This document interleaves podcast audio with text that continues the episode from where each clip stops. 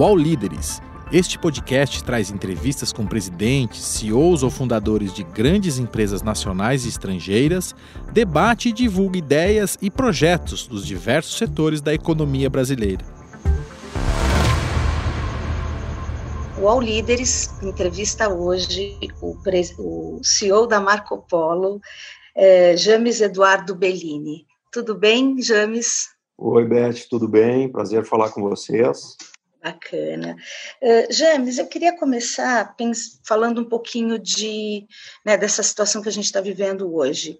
Antes da pandemia, uh, vocês tinham uma expectativa, Marco Polo tinha uma expectativa de ter o melhor ano da história, né? Inclusive, vocês estavam pensando em contratar aí mil pessoas, enfim, expansão. Qual foi o impacto das restrições sanitárias agora, dessa questão do, da, da quarentena, uh, para Marco Polo aqui no Brasil e no exterior? Olha, Beth, é, é, verdade. A gente vinha no primeiro trimestre desse ano, né? Uh, lá para início de março, a gente vinha num ritmo muito forte de vendas, né, de crescimento, e como tu falaste, já estávamos falando aí naquela época em contratar aproximadamente mil pessoas aí, porque era o que as projeções de vendas aí estavam indicando que a gente ia precisar. Aí veio a crise, então uh, foi um, um baque muito grande para nós, porque tu imaginas que uh, uma empresa que produz ônibus, que transporta pessoas num espaço confinado, uh, o impacto realmente foi gigantesco. E o impacto maior ainda foi para nós por conta de que o nosso melhor negócio é justamente o negócio de rodoviários. É, é, o, digamos assim, a nossa galinha dos ovos de ouro. É, é onde a gente sempre teve o nosso melhor resultado foi nesse segmento de rodoviário. E esse segmento foi o que mais impactou. Nós tivemos aí uma, uma queda média uh, entre os nossos clientes de 85% uh, em termos de frota parada, ou seja, apenas 15% das frotas dos nossos clientes uh, estavam em operação uh, nesse momento. Então, isso foi, imagina, uma coisa realmente muito impactante para nós e nesse momento a gente teve que imediatamente pensar num plano de emergência né, para deixar a empresa, pelo menos, operando no break-even, né, que foi a meta que a gente se propôs, né, e ao mesmo tempo já começar a pensar em como a gente ia atuar para poder dar a volta por cima e já começar a pensar uh, em, no, no pós-crise, né, como que a gente iria uh, repensar uh, toda a empresa face a esse tremendo, essa tremenda mudança que houve, não só no Brasil, né, mas também e principalmente a nível mundial. um outro impacto forte que a gente teve, obviamente, foi em relação ao resultado das empresas coligadas, né? É, controladas e coligadas do, do, do, exterior. Como foi uma crise mundial, uh, todos os mercados onde nós temos operações, hoje a gente tem operações em 10 países, né? Uh, foi uma coisa realmente bastante complicada. Uh, então tivemos que ser aí muito criativos, né, para poder conseguir passar o ano uh, de uma forma aí que não tivéssemos um impacto muito grande. Acho que uhum. vamos conseguir, pelo menos, virar o ano aí no azul sem ter prejuízo. Né? Uma pena, teria sido talvez o melhor resultado da história, mas dadas as circunstâncias, eu te diria que virar o ano no azul vai ser uma grande vitória quando você fala dos 85% né, de, de paralisação, de, de, paralisação da frota, você está falando isso é, aqui no Brasil só ou no, no, mundo todo? Ou seja, você teve diferentes é, paralisações nas suas unidades no mundo, ou como é que funcionou isso? É, cada mercado teve assim o seu impacto, alguns mais, outros menos, mas na média, na média, acho que a gente pode falar que 85% pode ser um número médio aí, porque o impacto foi muito parecido uh, em todos os países. Né? No México, por exemplo, nós tivemos aí um impacto de 60% do mercado total, ou seja, uh, o mercado vendia aí anualmente, na média, 8 mil, 8.200 uh, ônibus, né, carrocerias. Uh, esse ano não vai chegar a 4 mil. Então, praticamente aí 50% de queda. E não foi diferente uh, na maioria dos mercados onde a gente tem atuação. Uhum. Tem algum mercado que surpreendeu vocês, por exemplo, Índia, algum mercado que vocês atuam e que eh, vocês esperavam uhum. eh, uma queda tão significativa quanto o México, o Brasil, mas que acabou surpreendendo? Olha, o mercado que, que vai nos trazer um resultado positivo bem consistente é a Colômbia, por conta de um negócio que já tinha sido fechado no ano passado ainda de Transmilênio e que se estendeu por esse ano. Então, por conta das entregas do Transmilênio, a gente ainda vai conseguir ter um resultado positivo na Colômbia e muito bem-vindo, diga-se de passagem, porque vai nos ajudar bastante aqui a compor o resultado global da empresa. Uhum. Acho que eu poderia dizer que Colômbia foi a exceção. Uh, o resto foi todo mundo meio parecido. Austrália também teve um resultado um, não o que era esperado, mas também um resultado positivo, né, que também vai nos ajudar, uh, por conta de que na Austrália o governo conseguiu controlar bem melhor essa questão da crise, apesar de terem havido muitas uh, uh, muitos adiamentos de pedidos que estavam previstos para esse ano e foram adiados para o ano que vem, mas mesmo assim a gente vai conseguir aí por conta de uma um ajuste, uma adequação na estrutura da empresa, ainda ter um resultado positivo. Hum. Eu diria que Colômbia e Austrália foram os dois mercados aí que mais nos ajudaram. Eu, eu, eu, não peguei. A Colômbia foi por quê? Por que, que você acha que a Colômbia teve um resultado mais positivo? Porque teve um, uma licitação que a gente ganhou no ano passado uh, de ônibus articulados uh, e biarticulados para o sistema do Transmilênio, de Bogotá. E as entregas se postergaram para esse ano.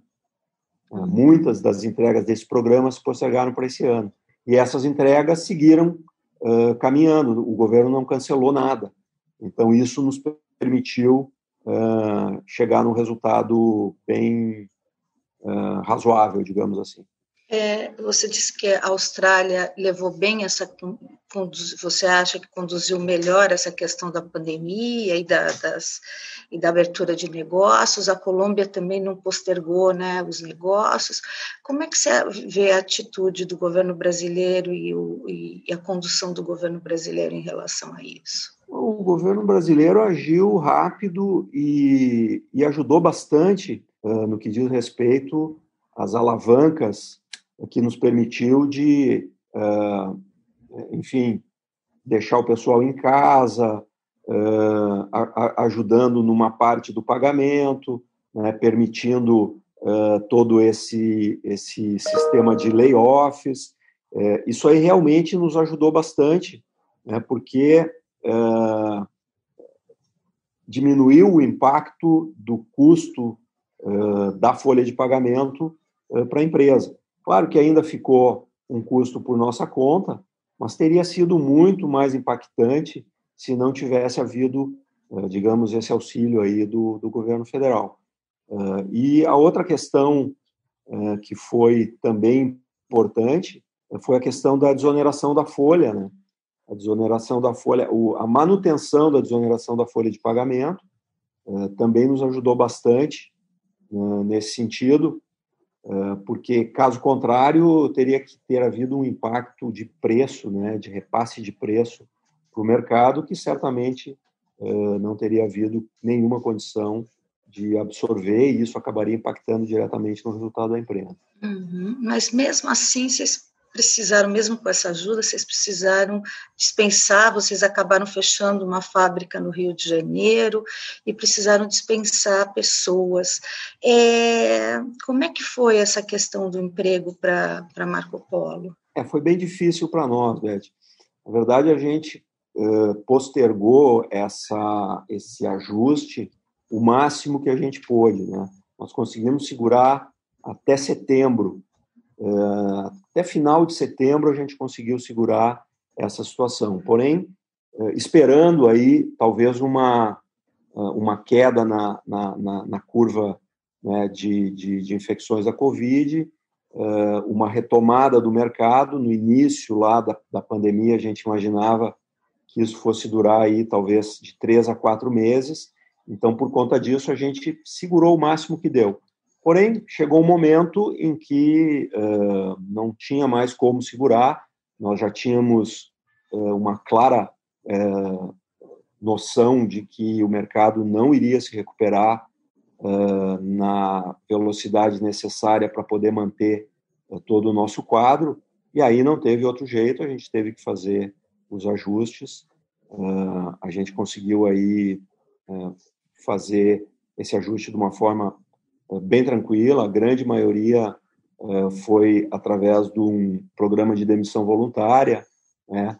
estendemos uh, muitas, uh, muitos benefícios, como plano de saúde, né, por, por mais seis a oito meses, né, dependendo do caso, e também disponibilizamos vale rancho, né, vale rancho para compras em mercados e tal por, por um bom tempo.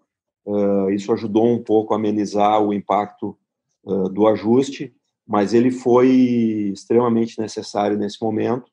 Né? Caso contrário, a, a, própria sustentabilidade da empresa uh, estaria comprometida e a gente não podia permitir que isso acontecesse. Você sabe quanto que foi o ajuste de, de pessoal em cima da, da, da, do que você tem hoje de efetivo, de funcionários?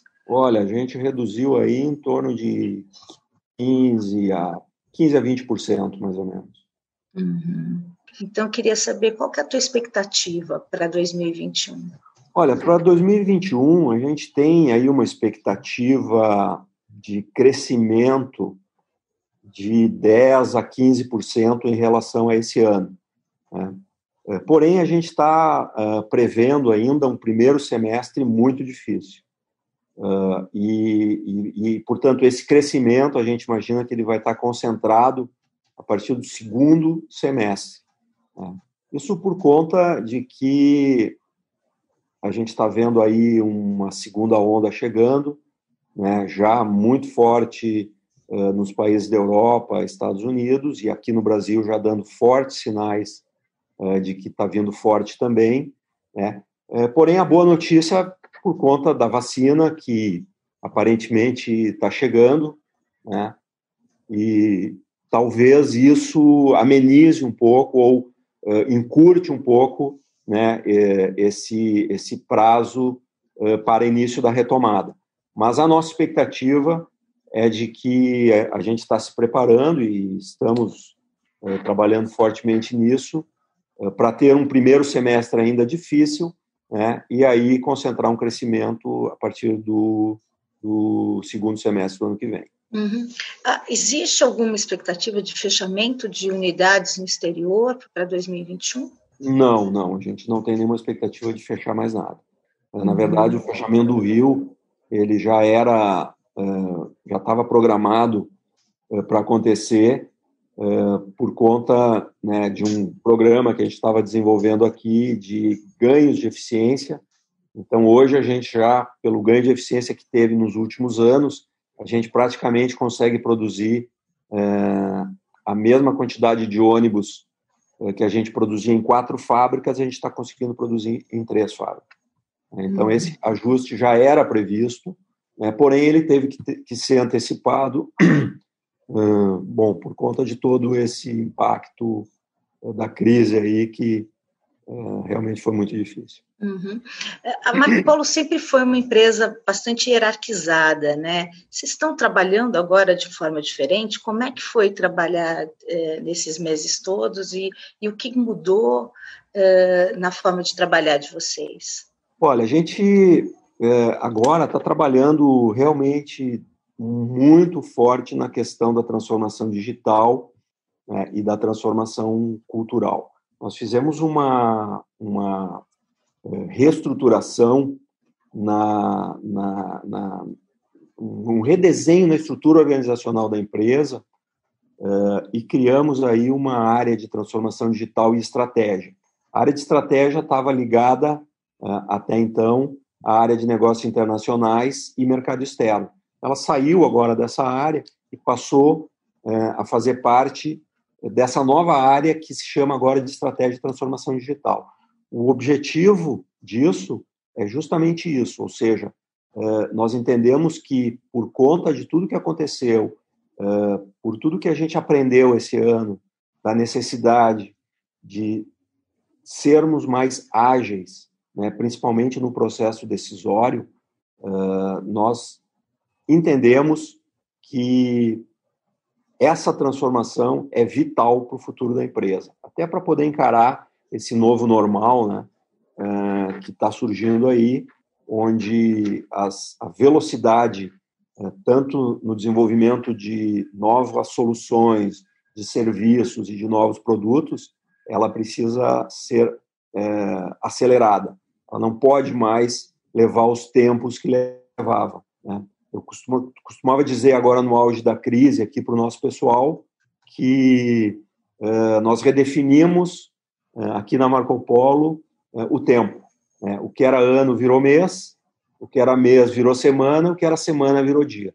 Né? Então a gente agora, para poder fazer essa, esse, criar esse novo modelo de gestão, a gente precisa trabalhar muito fortemente nisso né, que é mudar a cultura de, dessa estrutura forte, pesada, eh, muito hierarquizada, para uma estrutura mais ágil, né, com equipes, times multidisciplinares, eh, mais, com mais autonomia, né, trabalhando por projetos né, e tendo uh, aí possibilidade de acelerar todos os, os, os processos, dando prioridade para o que realmente importa.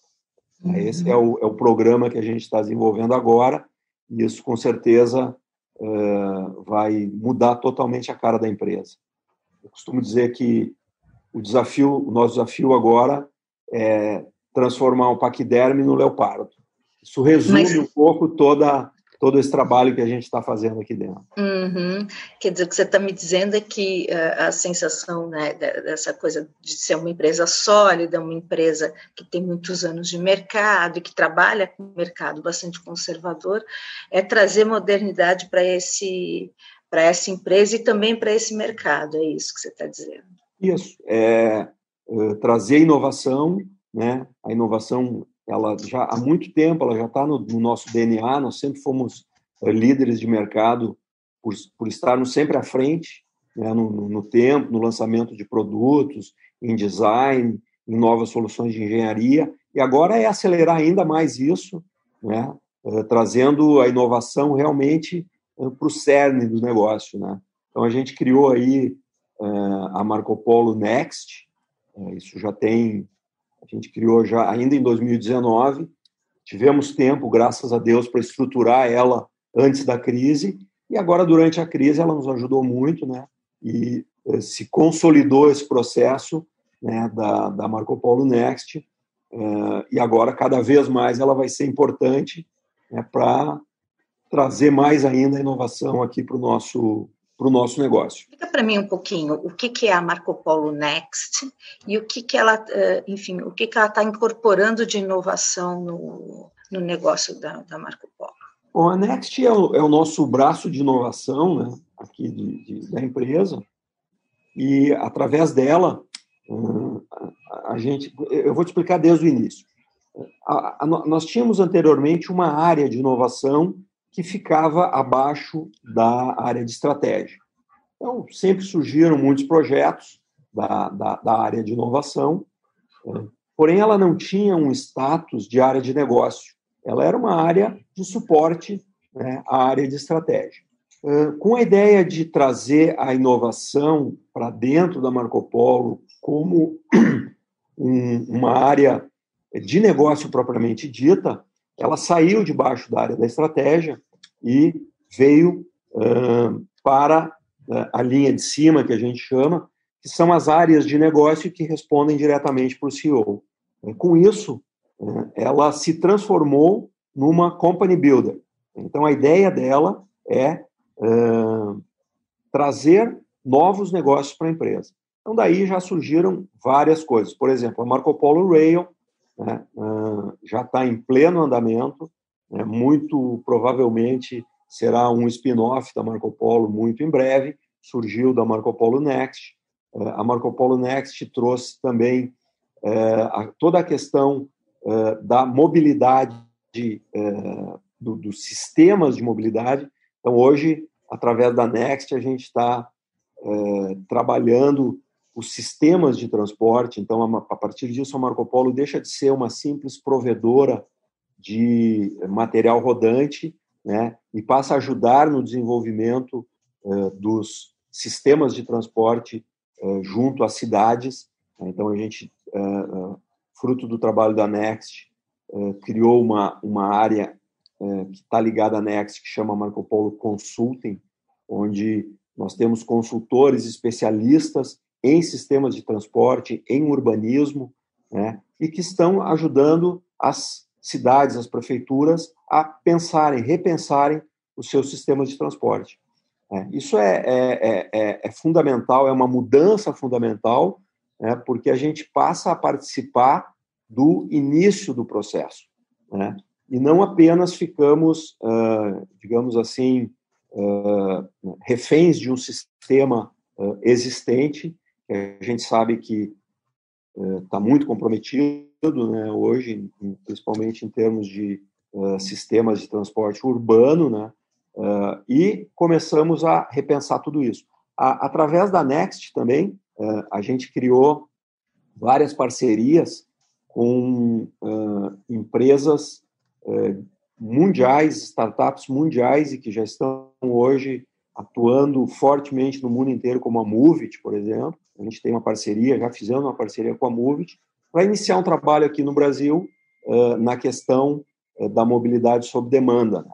Uh, aquela questão da integração dos modais, tudo dentro de um mesmo sistema onde tu consegues te locomover desde a saída da tua casa, né, chegando no trabalho e vice-versa, com um único ticket, onde tu sai de um ônibus de uh, ou de um metrô para um ônibus menor e eventualmente para um Uber, fazendo o first mile e o last mile, tudo tudo isso integrado num, num único aplicativo.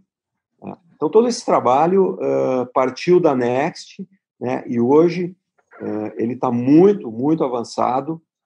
nós já estamos fazendo alguns projetos pilotos aí né, em algumas cidades, inclusive aqui em Caxias, estamos começando esse desenvolvimento, uh, e também a questão da mobilidade elétrica, né, que é um modelo de negócio completamente diferente do modelo de negócio que existe hoje aqui no Brasil, onde o operador é o que compra o material rodante, ele tem uma tarifa é, que, o, que é definida pelo governo Porém, a gente sabe que essa tarifa ela não é suficiente para remunerar o operador, né? e isso faz com que o sistema uh, esteja hoje praticamente à beira do colapso, e isso acabou ainda sendo pior com a questão uh, da crise do Covid, né? da pandemia. Uhum. Então, quer dizer, você vê o ônibus elétrico aí como uh, a opção dos próximos anos uh, na questão do transporte rodoviário. É, principalmente na questão do transporte urbano, né? Uh, porque uhum. o que, que acontece?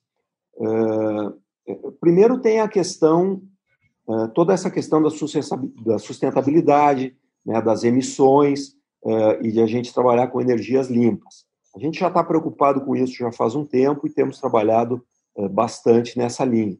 Né? Uh, esse ano ainda a gente fez uh, alguns projetos importantes né, nessa linha. por exemplo, nós lançamos esse ano o primeiro articulado elétrico, né, em parceria com a BioID, que, produz o chassi elétrico, né, que é um projeto aí para São José dos Campos, de 12 articulados e que deve começar já a operar no final do ano que vem. Eh, já, estamos com o protótipo pronto, já estamos apresentando isso para o mercado, o carro ficou muito bonito.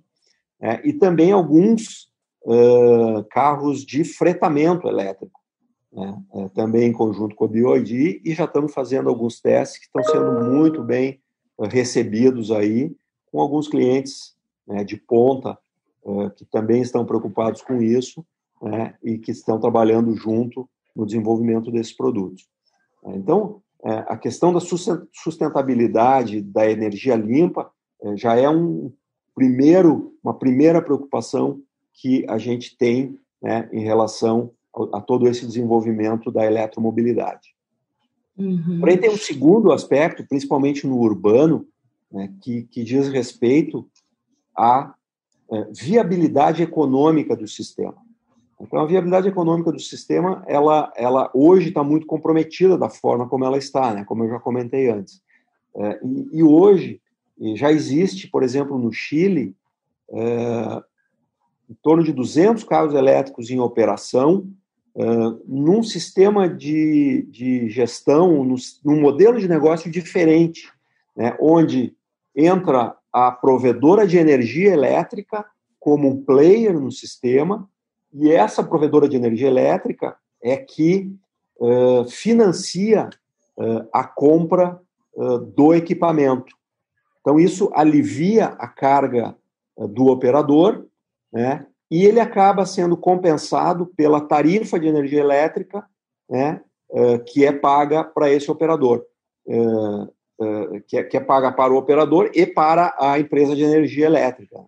Eh, então, esse sistema acaba subsidiando uh, o transporte e faz com que a tarifa fique mais acessível uh, para o passageiro, e isso acaba entrando num ciclo virtuoso, né, porque a gente consegue renovar as, as frotas uh, com ônibus novos, ônibus confortáveis, e isso atrai o passageiro e começa a trazer de volta o passageiro que fugiu, digamos assim, né, uh, do sistema por conta de todo esse problema que a gente falou anteriormente.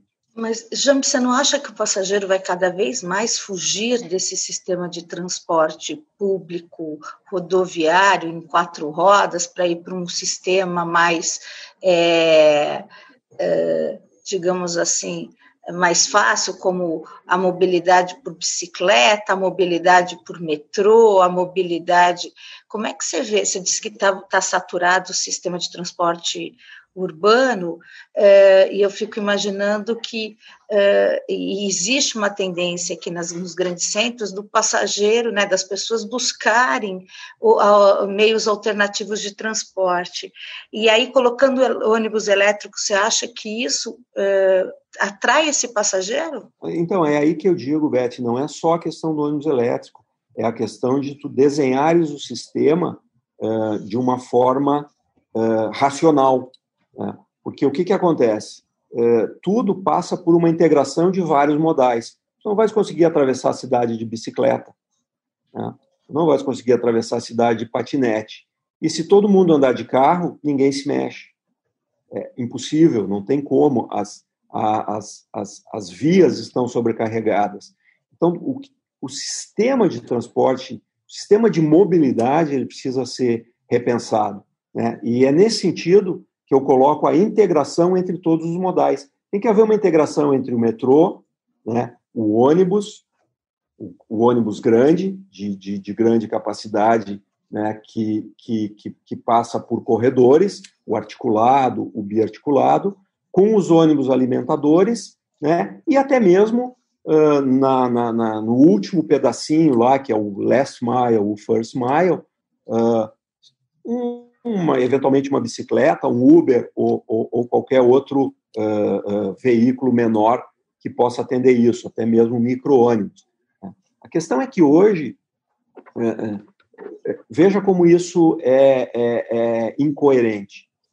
Você tem horários de pico, né? no início da manhã e no final da tarde, onde todo mundo vai de casa para o trabalho e no final da tarde do trabalho para casa. Nesse momento, você precisa um, uma capacidade de transporte passageiros uh, sentido gigantesca.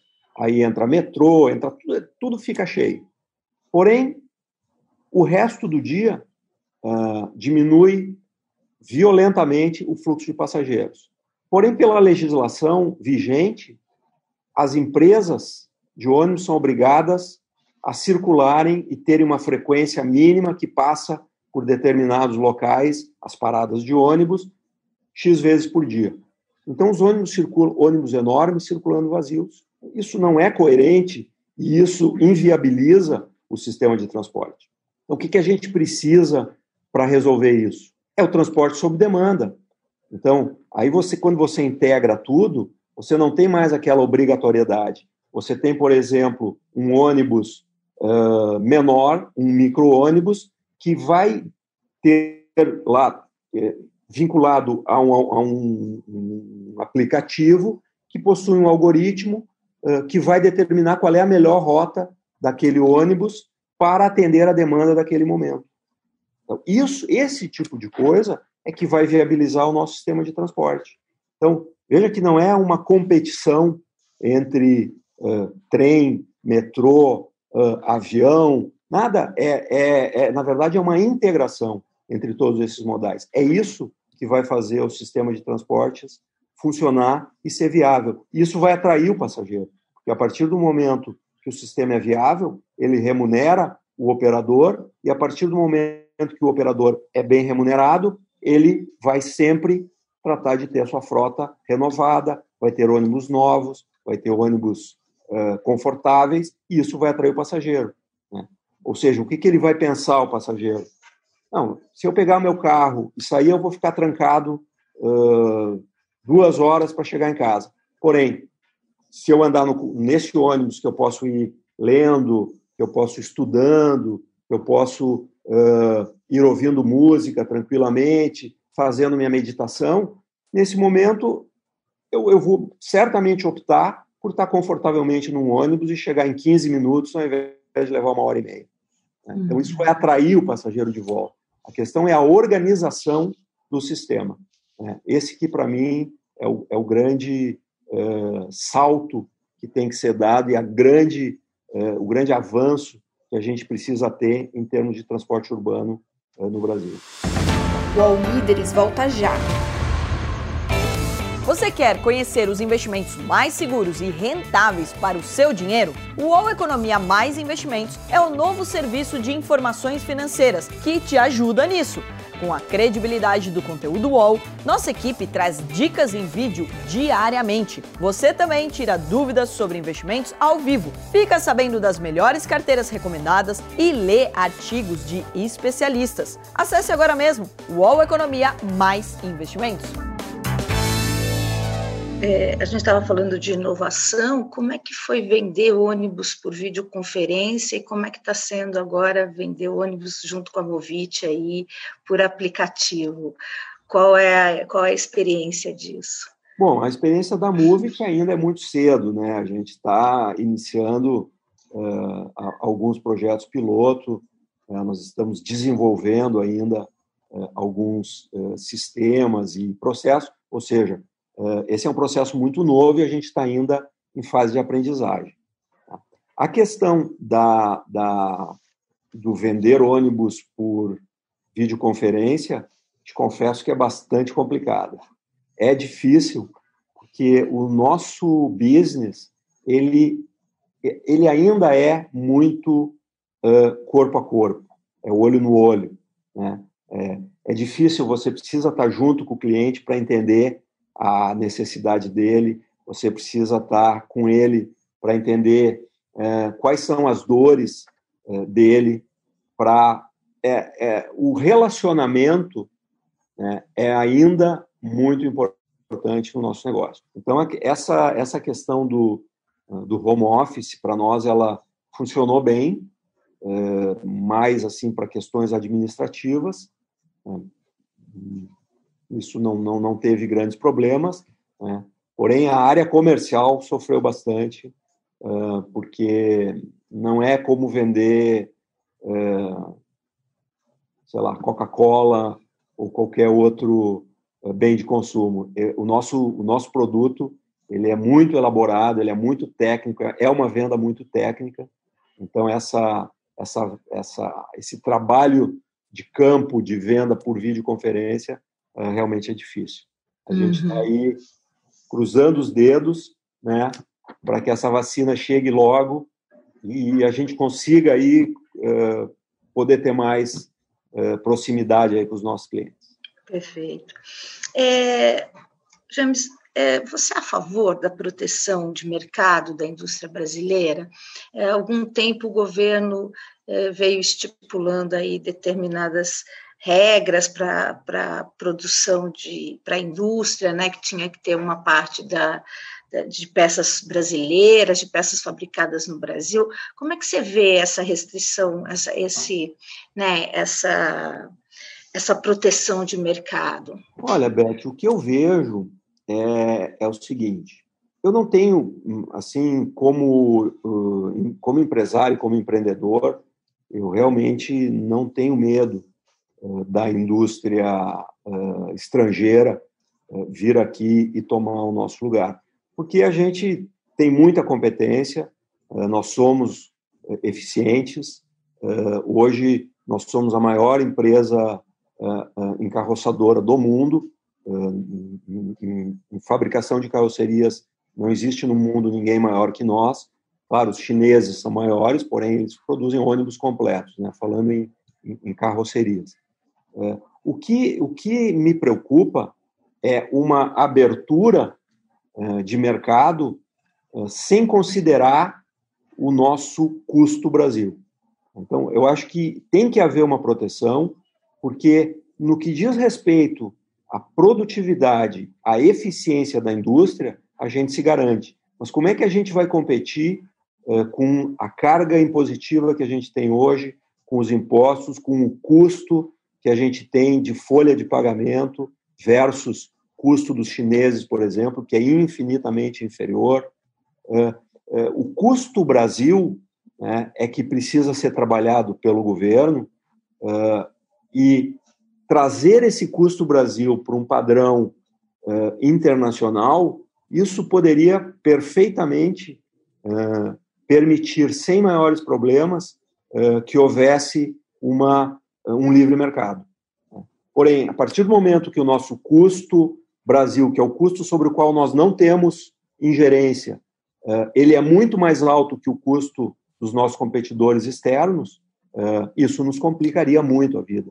Né? Porque como é que nós vamos conseguir eh, manter um patamar de preços competitivo né, se esse custo Brasil está nos massacrando? Então, é, essa é a, é a minha, a minha posição em relação a isso. E, e qual é a, sua opinião? Quer dizer, como é que a gente é, é, diminuiria esse custo Brasil sem diminuir direitos já conquistados de trabalhadores, né, porque você estava falando da desoneração da folha, como é que a gente diminui esse custo Brasil com uh, a questão tributária, né? O governo sempre diz que está faltando dinheiro e sempre está precisando de mais dinheiro. Como é que a gente vê a questão tributária e a questão trabalhista? E a questão administrativa do país também. Pois então, a questão, a questão uh, tributária, hoje a gente tem uma, uma carga tributária pesadíssima, porque o governo tem uma, uma estrutura administrativa pesadíssima que ele precisa é, pagar. Então, eu acho que talvez o que esteja faltando seja o, o governo, a máquina governamental, pensar como uma empresa, né? sendo mais eficiente, sendo uh, talvez uh, deixando uh, repensando toda essa questão da estabilidade né, do funcionário público. Né? Uh, eu entendo que isso possa ser válido para algumas coisas, mas eu não vejo como uma nada ra razoável ou racional, né? Uma pessoa que fez um concurso público uh, não poder uh, ser demitida se ela não estiver fazendo o trabalho que ela tem que fazer, se ela não for eficiente. Né? Tudo isso vai trazendo um peso gigantesco né, para a máquina pública e isso faz com que a carga uh, impositiva tributária tenha que ser muito elevada.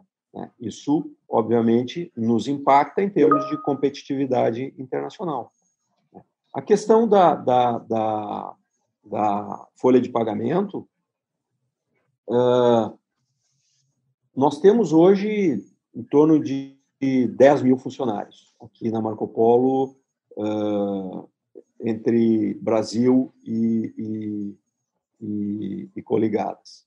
Nós pagamos um determinado salário para essas pessoas e essas pessoas nos custam o dobro do que nós pagamos para elas, sendo que elas só recebem o que nós pagamos para elas e ainda descontam alguma coisa. Tem alguma coisa errada nisso, né, Beth? Uh, onde é que está o resto do dinheiro? Está em toda essa máquina uh, gigantesca né, que o governo tem uh, e que, na minha opinião, esse é o trabalho de fundo que deveria ser feito, ou seja, como é que nós tornamos a administração pública mais eficiente. Uhum. Mas a, a, questão trabalhista, voltando um pouquinho, né, você falou onde está todo esse dinheiro, quer dizer, é, uma parte da, da, das empresas, uma parte dos, dos empresários diz o seguinte, nossa, o funcionário acaba tendo uma série de direitos, né, tem 13 terceiro, tem férias, tem fundo de garantia, isso tudo onera a nossa folha de pagamento no, no final do, do, do fechamento do, do mês. É, cê, como é que a gente equalizaria isso, por exemplo? Você é a favor de continuar tendo esses direitos ou, ou, ou não? Como é que funcionaria é, isso? direitos são direitos, né? Isso não é uma coisa que a gente vai conseguir mudar. Eu entendo uh, que isso é muito difícil de a gente mudar. O que a gente tem que tentar fazer é uh, ser mais uh, eficientes, né? porque não tem como. Ou a gente é eficiente e competitivo, ou a gente desaparece. Né? Não existe mágica. Então, imagina se o governo abre, com todo esse custo, Brasil, né, vamos chamar assim, se o governo abre as fronteiras, desaparece a indústria nacional, porque os nossos concorrentes não têm esse custo. Né? Então, veja bem, eu não estou dizendo aqui que nós não temos que ter esses custos, eu estou dizendo que nós temos que ter alguma solução, seja ela qual for. Uh, se o governo não pode mexer nisso, porque tem uma estrutura pesada que precisa manter, bom, então ele precisa nos proteger de alguma maneira. Caso contrário, a indústria brasileira desapareceria. Quais são as assimetrias competitivas do Brasil em relação a esses players internacionais. Aí você estava falando para a gente que é, o custo Brasil é uma dessas assimetrias, né? É uma dessas diferenças. Existem outras, quer dizer, a gente tem uma questão de competitividade em inovação, a gente tem uma questão de competitividade em educação. Quais são essas assimetrias? Olha, eu, eu sinceramente não vejo grandes assimetrias. Né? Eu entendo que hoje o Brasil, pelo menos no nosso setor, é, hoje nós somos talvez um dos países mais avançados em, é, em ônibus mesmo. Vamos falar em ônibus, nós somos muito competitivos, porque nós temos uma, uma mão de obra extremamente qualificada, né? o nosso produto ele é um produto muito complexo, né? Eu acho que eu poderia falar assim, ó, falando um pouco de Marco Polo, tá? Nós, é, o, talvez o grande, um dos grandes fatores do sucesso da Marco Polo e do crescimento da Marco Polo em todos esses anos, é, e a maior barreira de entrada para qualquer outro outro industrial, qualquer outra indústria no mundo, é a nossa capacidade de produzir ônibus customizados em alta escala. Isso é muito difícil de tu ver em qualquer lugar do mundo. A gente faz um ônibus diferente do outro, tem mil opcionais diferentes. Para teres uma ideia, um double decker ele tem em torno de mil opções que o cliente pode escolher uh, de modificações no produto. Então, tu imagina que nenhum ônibus é igual ao outro. E a gente, mesmo assim, consegue produzir. Aí, hoje, nós temos capacidade, uma capacidade de produção aqui no Brasil de 95 ônibus por dia. Claro que, com o mercado como está, a gente não não está utilizando essa capacidade. A gente tem essa capacidade. Tá? Então, imagina que a gente conseguir produzir 95 ônibus por dia, um diferente do outro. Quem consegue fazer isso no mundo? Resposta: ninguém. Então, talvez essa assimetria que tu te refira se, se dê muito nessa questão, né? É, desse, é, de, desse skill que a gente tem, que é essa capacidade de eh, produzir com extrema flexibilidade em alta escala. Para isso, a gente precisa uma mão de obra especializada, né? Eh, para isso, a gente precisa treinar a mão de obra, para isso, a gente precisa ser realmente muito criativo e trabalhar muito essa questão né, das melhorias contínuas, né, da qualidade, etc., porque tudo fica mais difícil quando os produtos são diferentes na linha. Então, eu citaria talvez essa como a principal assimetria, é, nos comparando com é, os nossos concorrentes no exterior. Eu fiquei curiosa. O, você disse que a capacidade é de produção de 95 ônibus dia, e hoje vocês estão produzindo quantos dia? Olha, hoje a gente está produzindo aí em torno de talvez 35, 36. E não vai nem na metade, né? Um é, terço. Todas as fábricas aí. Uhum. A uma... foi muito grande. Uh, como é que política interfere nos negócios? E eu queria que você falasse um pouquinho também da, da questão do compliance. Né? Lá atrás, vocês tiveram um problema, eu quero, queria saber como é que hoje está essa questão. Como é que a política está interferindo nos negócios, se interfere, e, e a questão de, da, das empresas e do compliance com o governo. Como é que funciona isso? Olha, o, o compliance já está estabelecido aqui na Marco Polo há muitos anos, a gente uh, leva isso muito a sério. Uh, nós realmente uh, temos um sistema de compliance muito bem estabelecido e nada passa por aqui. Nós somos uma empresa de capital aberto, nós estamos no nível 2 de governança né, da, da, da Ibovespa. É, nada passa. Então, hoje, eu posso te dizer que o nosso compliance ele é exemplar. Não, não, não tenho nenhuma dúvida disso. Tanto que é, estou aqui como CEO e sou diretor estatutário, ou seja, respondo até com os meus, meus próprios bens né, é, para casos é, que possam é, vir a ser demandados aí é, em relação à compliance. Então, estou absolutamente tranquilo enquanto a isso. E a questão política, olha, não, não vejo grandes interferências, né?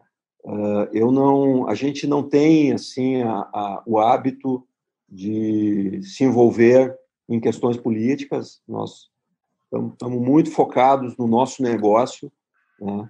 Uh, óbvio, a gente tem muita, tem um, um, um setor de relações institucionais, uh, mas assim, uh, trabalhando junto às instituições, junto às instituições uh, Fiergs, junto a Fabos, né, junto à Fiesp, entidades né, institucionais que, obviamente, a gente precisa trabalhar junto aos órgãos de governo, né, no sentido de facilitar as coisas para a indústria como um todo, né, não pensando especificamente na Marco Polo. É, eu te dou um exemplo. É, esse ano, um dos pilares que nos sustentou e que permitiu com que a gente conseguisse manter a operação viável foi o caminho da escola. o caminho da escola é um programa que existe aí desde 2008 e é um programa fantástico do, do, do, do governo, né, que leva ônibus escolares para o Brasil inteiro, para todas as, as os, o interior, uh, inclusive aqueles lugares muito ermos onde não tem nem estrada, né? Aí a gente consegue levar ônibus lá específicos para isso uh, e que realmente uh, traz um, um grande resultado para o país como um todo na área de educação. Bom, a gente precisa mostrar para o governo a importância desse programa. Né? A gente tem feito isso uh, constantemente. Então, a, a, o nosso trabalho na, na, na, na, área da política ele ele está muito mais nessa linha, né, de mostrar para o governo a importância que os programas governamentais, como o Caminho da Escola e muitos outros, eles têm para a indústria como um todo. Né? E, e, então, no sentido de é, mostrando isso, né, que o governo ajude a fomentar cada vez mais esse tipo de programa, e obviamente nos ajuda e muito.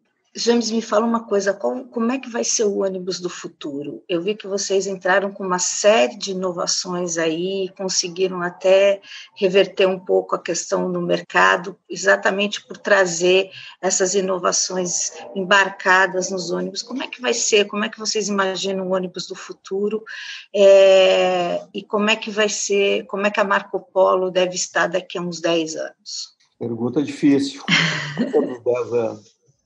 Bom, a gente vê, Beth, assim, ó, uh, nós, como tu pode imaginar, estamos trabalhando em muitos projetos aqui né, para uh, os ônibus uh, do futuro. nós temos alguns lançamentos aí previstos no, no pipeline para muito em breve. ainda não posso falar sobre isso, não posso te adiantar nada nesse, nesse sentido, nesse momento, mas eu posso te dizer que nós estamos trabalhando fortemente uh, na futurização dos ônibus, tá? vamos chamar assim. Algumas coisas, como telemetria, uh, uh, serão fundamentais nesse momento.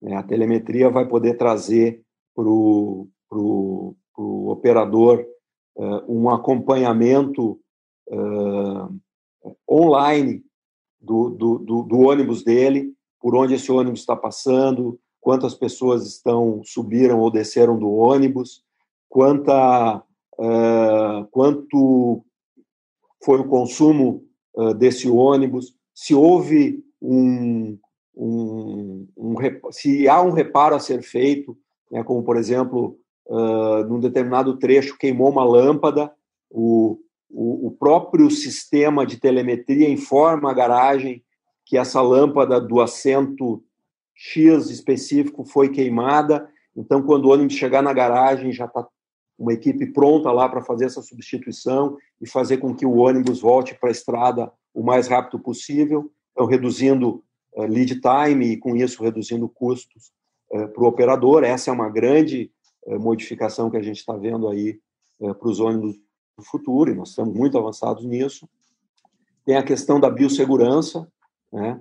A gente lançou aí uma plataforma em junho, né? A nossa plataforma BioSafe, que de fato ajudou muito uh, a trazer um pouco de confiança, né? Para esse mercado que estava muito abalada, as pessoas não queriam de forma nenhuma entrar nos ônibus por conta disso, e a plataforma BioSafe trouxe uma garantia de que as pessoas podem andar de ônibus né, sem serem contaminadas. É, isso, isso foi um, um, desenvolvimento muito bacana, muito importante que a gente fez. É, e isso certamente deve estar incorporado também ao ônibus do futuro, né, uma vez que isso se trata de saúde, né, e saúde sempre é o mais importante quando se trata de pessoas. Né. Então, eu acho que é por aí. Essa é a linha do que a gente está trabalhando aí e imaginando uh, uh, para o futuro da mobilidade. Perfeito. E daqui a 10 anos a Marco Polo vai ser? A maior do mundo. já, já o é, né? É, fala um Vai pouquinho. continuar sendo a maior do mundo. Ah, então tá bom. É, eu queria falar que a gente está acabando a entrevista aqui e, e, tem duas coisas que eu queria te perguntar. Uma é um pouquinho das, uh, o que, que te trouxe a experiência de dar, de dar uma volta ao mundo num veleiro entre 2014 e 2016. E a outra coisa também é uma questão de experiência, o que, que uh, ter contraído o Covid mudou na sua vida ou mudou na sua percepção de vida? Bom, vamos lá. Volta ao mundo. É, eu, meu hobby sempre foi velejar. Eu adoro isso. É onde eu consigo uh, realmente me desconectar, é num veleiro. E eu já tenho esse projeto de dar a volta ao mundo, eu já tinha esse projeto há muito tempo, né? Uh, mesmo quando eu ainda trabalhava na Marco Polo, eu trabalhei aqui uh, de dos anos, no início dos anos 90 aí até 2006, mais ou menos. Uh, e quando eu saí em 2006, foi para me dedicar justamente a esse projeto de produzir veleiros. E foi nessa época que eu comecei a planejar essa volta ao mundo. Então, começou esse planejamento aí lá por 2006, 2007 né, e eu consegui finalmente uh, concretizá-lo em 2014. O que, que, me trouxe isso de experiência? Né? Muita coisa. Uh, eu, eu, costumo fazer um, um, paralelo entre uma volta ao mundo e o mundo dos negócios. Né? E, e, tem muitas coisas similares. Né? Uh, veja, por exemplo, quando você vai dar uma volta ao mundo, você precisa de um barco que vai te levar de um ponto até o outro. Bom, qual é o teu barco no mundo dos negócios? O teu barco é a empresa. Né? É a empresa que vai te levar de um determinado ponto até o outro ponto, né? que são as tuas metas, teus objetivos, etc. Então, quando começa a traçar esse paralelo, começa a te dar conta que tem muitas muitas coisas similares. Né? Então, por exemplo, planejamento. Para que tu consigas ser bem sucedido numa volta ao mundo, muito planejamento é necessário. Desde previsão de tempo, desde uh, uh, manutenção do barco, de ter os, os, os, as peças de reposição necessárias para o caso de ter um problema lá no meio do, do oceano, onde tu não pode levantar o telefone e chamar ninguém. Mais ou menos a mesma coisa em relação à empresa. Tu precisa ter um planejamento, tu precisa saber para onde tu queres ir e tu precisa te planejar para chegar lá. Tu precisa prever as dificuldades que tu vais ter. Né? Então, nesse sentido, foi muito importante. Eu te diria que eu, eu tenho usado muito né, os aprendizados que eu tive nessa volta ao mundo aqui na Marco Polo e, e isso tem me trazido assim uma boa é, bons resultados né, é, em termos de conseguir alcançar as metas e objetivos que eu tenho traçado. Em relação ao Covid, é, foi bem difícil. Eu tive uma não não tive não não não, não foi assim um, um, um quadro muito grave que tenha me afetado o pulmão, que eu tivesse ido parar no hospital, né? porém foram dez dias muito difíceis é onde realmente tu nunca sabe o que que vem no, no dia seguinte, né? Porque é um vírus desconhecido uh, que realmente uh, ninguém sabe muito bem uh, como tratar. Tudo é meio experimental. Né? Então, nesse momento, o que eu imaginava era, puxa, tudo que eu quero é passar o dia de amanhã, né? Para chegar no final disso e, e com, conseguir tocar minha missão. É, desculpa, eu sempre me emociono quando eu falo nisso. Uhum. Aí me emociona também. é. É, porque a, a, missão aqui é muito, muito forte, né? Uhum. A, a, responsabilidade é muito grande. Então é isso. Tá bom. E me fala uma coisa, vamos falar de coisa boa. Dicas que você daria aí uh, para quem está querendo empreender um negócio novo agora com essas dificuldades, ou então dicas para quem quer uh, se tornar um líder, como você uh, fez nesses últimos muitos anos? Olha, Beth, eu te diria assim, uh, o, o trabalho que a gente está fazendo hoje, ele praticamente não terá nada a ver com o trabalho que a gente vai estar tá fazendo daqui a cinco ou dez anos. O, o, cenário da pandemia, né, ele demandou, está demandando ainda mudanças exponenciais dentro das organizações. E os modelos de gestão estão mudando radicalmente. Então, quem serão os profissionais do futuro e no que, que a gente precisa se preocupar? Uh, quais são os soft skills que as pessoas precisam ter para serem bons profissionais e estarem no mercado de trabalho com grande empregabilidade no futuro. Vou citar alguns assim que me parecem mais importantes. Adaptabilidade às mudanças de ambiente. Né? Tem que existir um, uma grande adaptabilidade, as pessoas têm que ter resiliência para poder lidar com as mudanças. Né? Elas têm que ter uma agilidade na aprendizagem, uma abertura para aprender, mas principalmente para desaprender e voltar a aprender. Tudo isso é completamente fora, diferente do que a gente sempre fez até hoje. Né? Tem que repensar tudo isso. A inteligência emocional é importantíssima, né? Tu precisa ter empatia, né? Tu tens, tens que ter facilidade de relacionamento interpessoal, isso é uma coisa fundamental. Sem isso, não existe profissional, na minha opinião. Né? Criatividade, capacidade de inovação é um outro fator fundamental. Capacidade de trabalhar de forma colaborativa. Né? Hoje não existe mais o trabalho individual, não existe mais Maradonas e Pelés.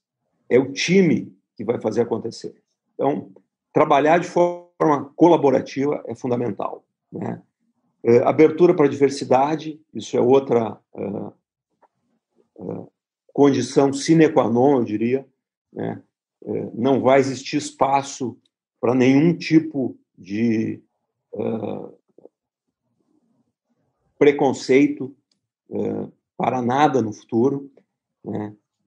Conhecimento sobre tecnologia, importantíssimo, acho que uh, entender para onde as, as novas tecnologias estão apontando, estão avançando, é fundamental. Tem que ter um conhecimento disso, né?